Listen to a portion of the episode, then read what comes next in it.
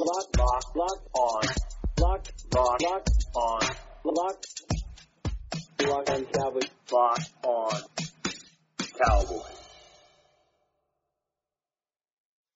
Welcome back everybody to the ultimate NFC East crossover show. My name is Patricia Traina and I'm joined by three gentlemen from the NFC East podcast, Louis DiBiase, who covers the Eagles for Locked on Eagles, Marcus Mosher, who covers the Cowboys for Locked on Cowboys, and Chris Russell, who is the host of the Locked on Redskins podcast. And gentlemen, New York Giants going, undergoing their second uh, coaching change, actually their third coaching change in the last five years. They brought in Joe Judge, relatively unknown coach, never a head coach at any level, came from the Patriots.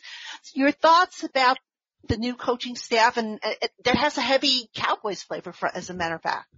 Yeah, I can go ahead and start uh, knowing a lot of those coaches who were uh, just with the Cowboys last year. Uh, obviously, Jason Garrett running the offense, uh, Marc Colombo uh, running the offensive line. Um, I actually like Joe Judge as somebody that I, I, I thought did a great job in New England as a special teams coach. Um, I am interested to see what Jason Garrett does as an offensive coordinator because he has not designed or play, you know, called plays since 2012. I'm curious to see what his offense looks like, you know, in 2020 with Daniel Jones. Uh, he's somebody who has done a lot of good work with the young quarterbacks. Um, I think Marc Colombo is going to be a pretty big upgrade there. Um, but I'm interested to see how Jason Garrett adapts to um, New York. Is he is he has he learned from some of his mistakes in Dallas? Is he going to become a more aggressive play caller? Uh, I'm not optimistic about that, but I'm curious to see what happens.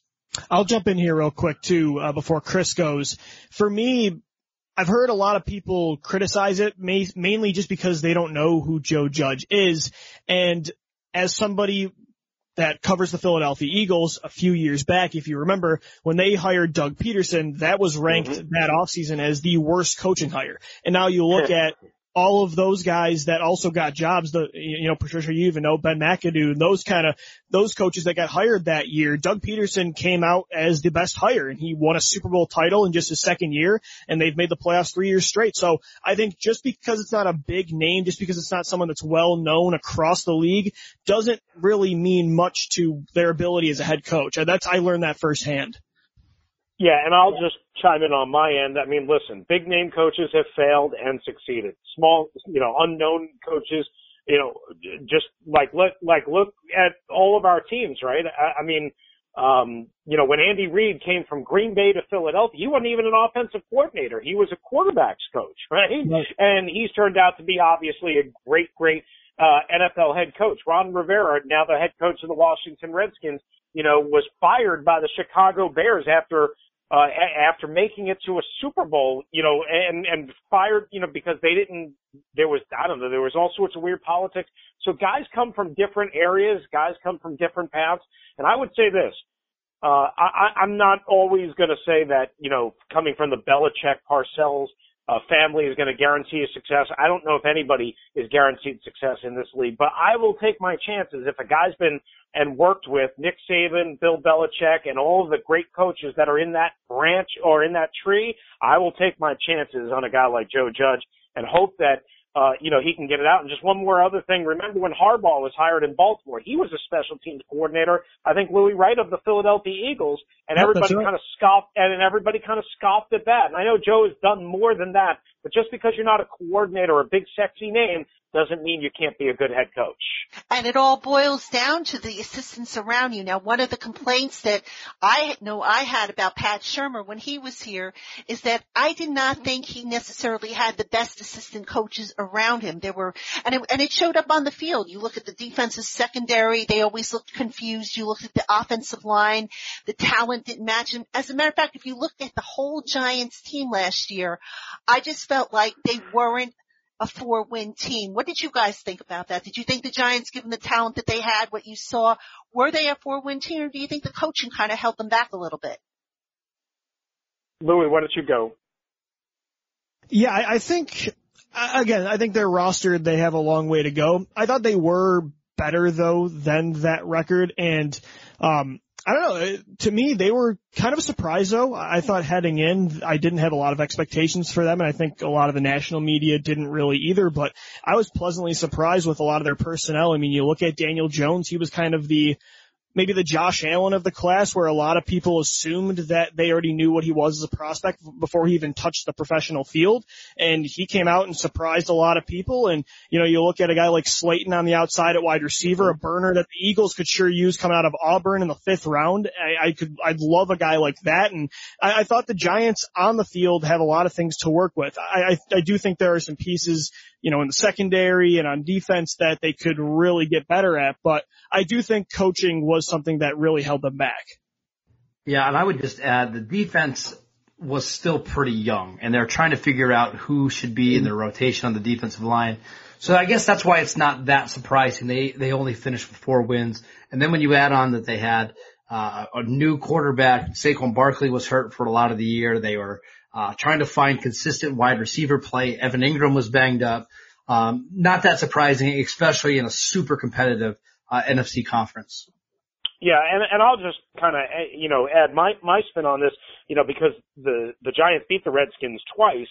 So who am I in any kind of position to kind of criticize how good or how bad the Giants are or how surprised? I mean, I was a little surprised that that the Giants were able to beat the Redskins twice. I guess I would have predicted probably a season split. But you know, um, to see Daniel Jones kind of um, struggle a little bit in that week four start against the Redskins, uh, where he made some big plays and he had some turnovers, but then to see him wind up towards the end of the season, uh, Patricia, maybe I'm wrong on this, five touchdowns and one pick or whatever it was in that week 16 game at FedEx Field. You know, you see the maturation, you see the progress, you see uh, kind of the light turning on. Louis, I think it was, that mentioned Darius Slayton. We still know, you know, uh, Golden Tate, Sterling Shepard, uh, and of course Saquon Barkley. And guys, uh, here's what I know. When you have, I know a lot of people criticize, um, the general manager for taking Saquon Barkley over the quarterback and Sam Darnold. Uh, I, I don't know about you guys, but I, I literally fear Saquon Barkley more than anybody else in the division, even more, quite honestly, than Ezekiel Elliott uh, when the Redskins are going against them. If they would only use him right. Now hopefully with Jason Garrett, he'll come in here and they'll use him right because in the past, Pat Shurmur, why he never got him out in space more. I mean, we saw it in the, in, in the off season, you know, the off season program, the OTAs, we saw it in training camp. Um, but they never got him out in space. They made him yep. one dimensional and, he, and that's why I go back to the, the whole idea that coaching really makes a big difference. And I'm hoping that now with Joe Judge having surrounded himself with, with coaching, a coaching staff that basically took him almost a month to put together, which is a good thing, I think, because, you know, some people look at it and say, oh, he couldn't make up his mind. I think that's a good thing because he vetted out each guy and made sure that he was the right fit for the direction and above all in building the identity that this team is still trying to figure out what it is. Guys, let's talk about sex. Remember those days when you were always ready to go? Now you can increase your performance and get that extra confidence in bed. Listen up. BlueChew.com. That's blue like the color blue. Blue Chew brings you the first chewable with the same FDA approved active ingredients as Viagra and Cialis, so you know they work. You can take them anytime, day or night, even on a full stomach since they're chewable. They work, work up to twice as fast as a pill, so you can be ready whenever the opportunity arises.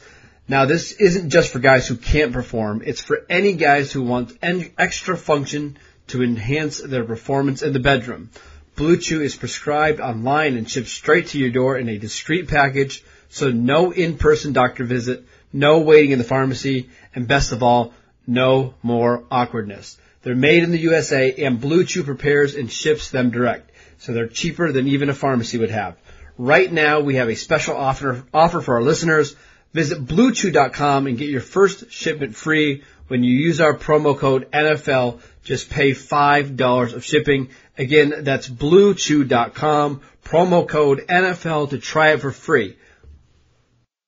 All right, guys, let's talk uh, about Daniel Jones. You guys brought him up in the last segment. I want to bring up Daniel Jones now.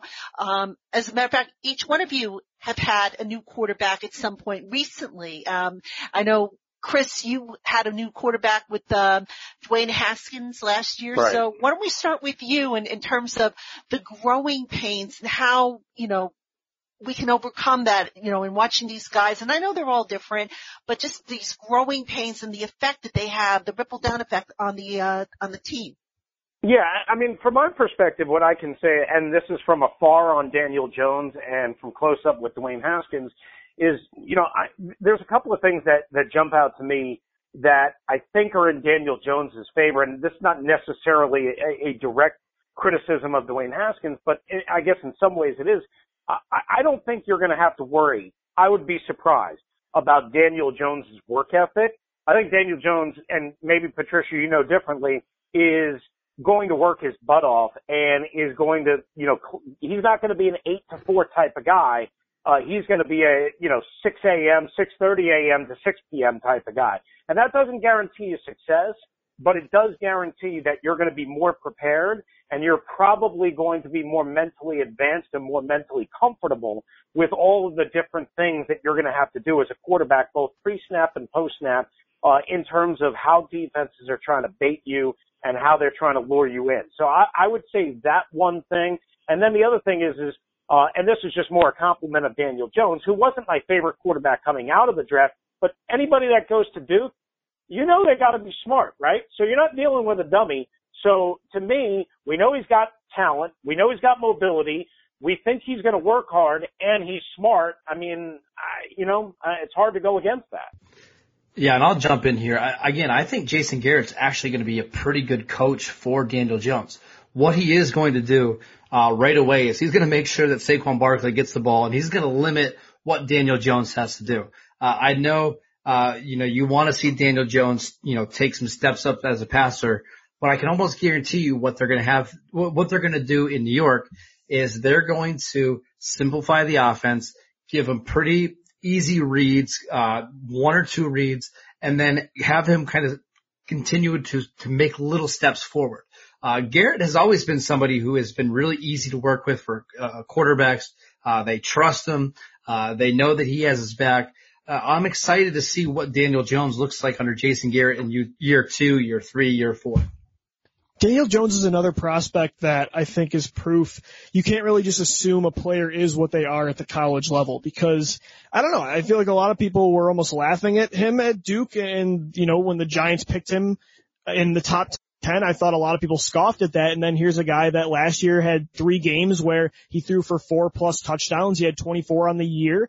I do think there is steps that have to be taken. You know, there were a couple times against really good defenses like the Patriots and the Green Bay Packers where he did throw for three interceptions and completed less than 50% of his throws. But overall, I think if you're the Giants, you got to be pleasantly surprised with the, the year he had in his rookie season, you know, taking over for Eli Manning. And yeah, you build this offensive coaching staff around him in year two. I think things are certainly looking up. I, once again though, I think it's proof that yeah, you, you can't let the tape lie to you, but it certainly isn't fair to assume, okay, this guy was terrible at Wyoming and a Josh Allen or Daniel Jones at Duke and say, you, you, you know, sometimes I, I think the potential, you can't just ignore that. I think college production versus potential is something that you kind of have to find a balance in. You can't always just assume that just because someone balled out in college that, you know, they will do that at the pro level or they won't. And the fact that Daniel Jones at Duke didn't really have a plus talent around him. Now, it's, what's interesting is, is Jones, of course, coached by David Cutcliffe, who coached Eli Manning. So a lot of people, when he, when Jones was drafted, they said, ah, Eli Jr. coming up here. And of course, Eli mm-hmm. worked with Daniel Jones, taught him a lot of stuff. I mean, sometimes if you put them, the two guys next to each other, you swear one was, uh, you know, they were older brother, you know, brothers or something like that. But, um, I'm very curious to see how Jones develops in his second year without Eli. I know he's down at Duke right now. He's working with David Cutcliffe. I spoke with David Cutcliffe at Eli's retirement ceremony and he was telling me a story about how they were on a plane ride coming up for Eli's retirement ceremony and there was Daniel with charts and, and, you know, notes and everything and he was working even on the plane ride. So very interested to see how he pans out. Guys, let's talk about the Giants defense because I think of all of, of the two units, the Giants defense to me was the biggest issue.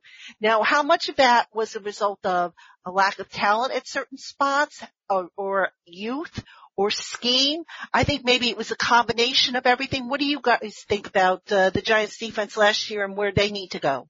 Yeah, for me, it's just the pass rushers. Uh, you know, Dave Gettleman has spot, spent a lot of resources trying to upgrade the interior of their defensive line with Dexter Lawrence, uh, Dalvin Tomlinson, and then they trading for Leonard Williams. Uh, but the question has been, who is going to rush on the outside? Uh, you know, they let go of Jason Pierre-Paul a few years ago. They traded Olivier Vernon over the offseason. It's, I, I think it might be one of the biggest weaknesses on the team. And if they can't rush the passer on the edges, it seems like they're still, you know, a ways away from improving that defense. So I'm going to be looking forward to see uh, who Dave Gettleman targets this year to help uh, rush off the edge. Yeah, I think a lot of people too. Oh, go, go ahead, um, Sorry.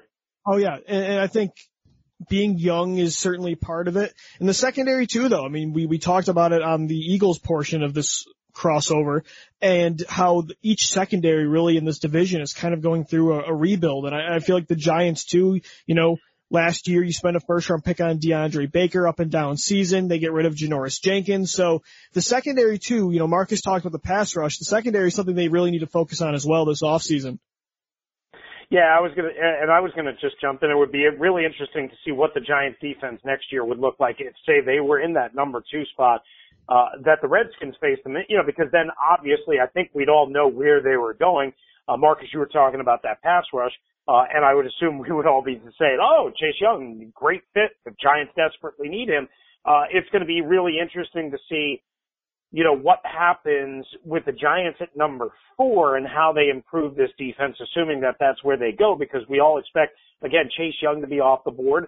Um, you know, and, and a guy like Jeff Okudah, the Ohio State top rated corner, probably could be off the board you know, as late as number three. Uh, I, I mean, I guess you would go there if he's somehow there, uh, but it's going to be really interesting to see if they're able to return any investment on the Leonard Williams situation, which I know rubbed a lot of people wrong. And it's going to be interesting to see if they get that pass rush help or if they get that secondary help to kind of improve at least one layer of that defense early in the draft. Well, one thing I know for sure, guys, is terms of challenging for the NFC East title, I think the mm-hmm. Giants are still probably a year away. Now I say that because I haven't obviously seen what they're going to do in free agency. I haven't seen uh, what they're going to do in the draft. I know that it's possible to turn things around. The 49ers, of course, are a, a great example of being able to turn things around from one year to the next. I do think, however, the Giants are on the upswing and uh, pretty soon they're going to be coming for, for uh, well, Washington, you're down at the bottom there, but uh, definitely going to be coming. Sorry, Chris, I love you, you know that, but, uh, but I definitely think they'll be coming. Thanks for reminding me of my death sentence. but I think they're going to be. They'll be coming for the Eagles and the Cowboys. So, alright guys, I want to thank you for coming on. Tell everybody where they can find your work and your Twitter accounts. You can follow me on Twitter at DiBiase L-O-E and my co-host on Locked On Eagles, Gino Camilleri is Gino underscore L-O-E. My written content's at 97.3 ESPN. And of course you can listen to the podcast on any platform. Also we have a website, lockedoneagles.com where we post them all there as well. I'm at Marcus underscore Mosher on Twitter. You can follow our podcast at Locked On Cowboys. Uh, make sure you check out my co-host's work uh, at McCoolBCB. Landon does a great job. Uh, make sure you're following us on Twitter. All right, I'm Chris Russell, host of the Locked On Redskins podcast. Uh, you check me out on Twitter at RussellMania621, Redskins only content at Locked Redskins uh, on Twitter, and uh, you know, please make sure you check out RedskinsReport.com, uh, part of the SI uh, umbrella there on SI.com, and also you can listen to me on the radio in the DMV area. Uh, that's Washington D.C., Virginia, uh, Southern Maryland on 106.7 The Fan and worldwide on radio.com and the radio.com app. All right, folks, that'll wrap up this particular edition of the Ultimate NFC East crossover. Coming up tomorrow, we have none other than Mr. Russell with the Washington yeah. Redskins. So until then, we'll talk to you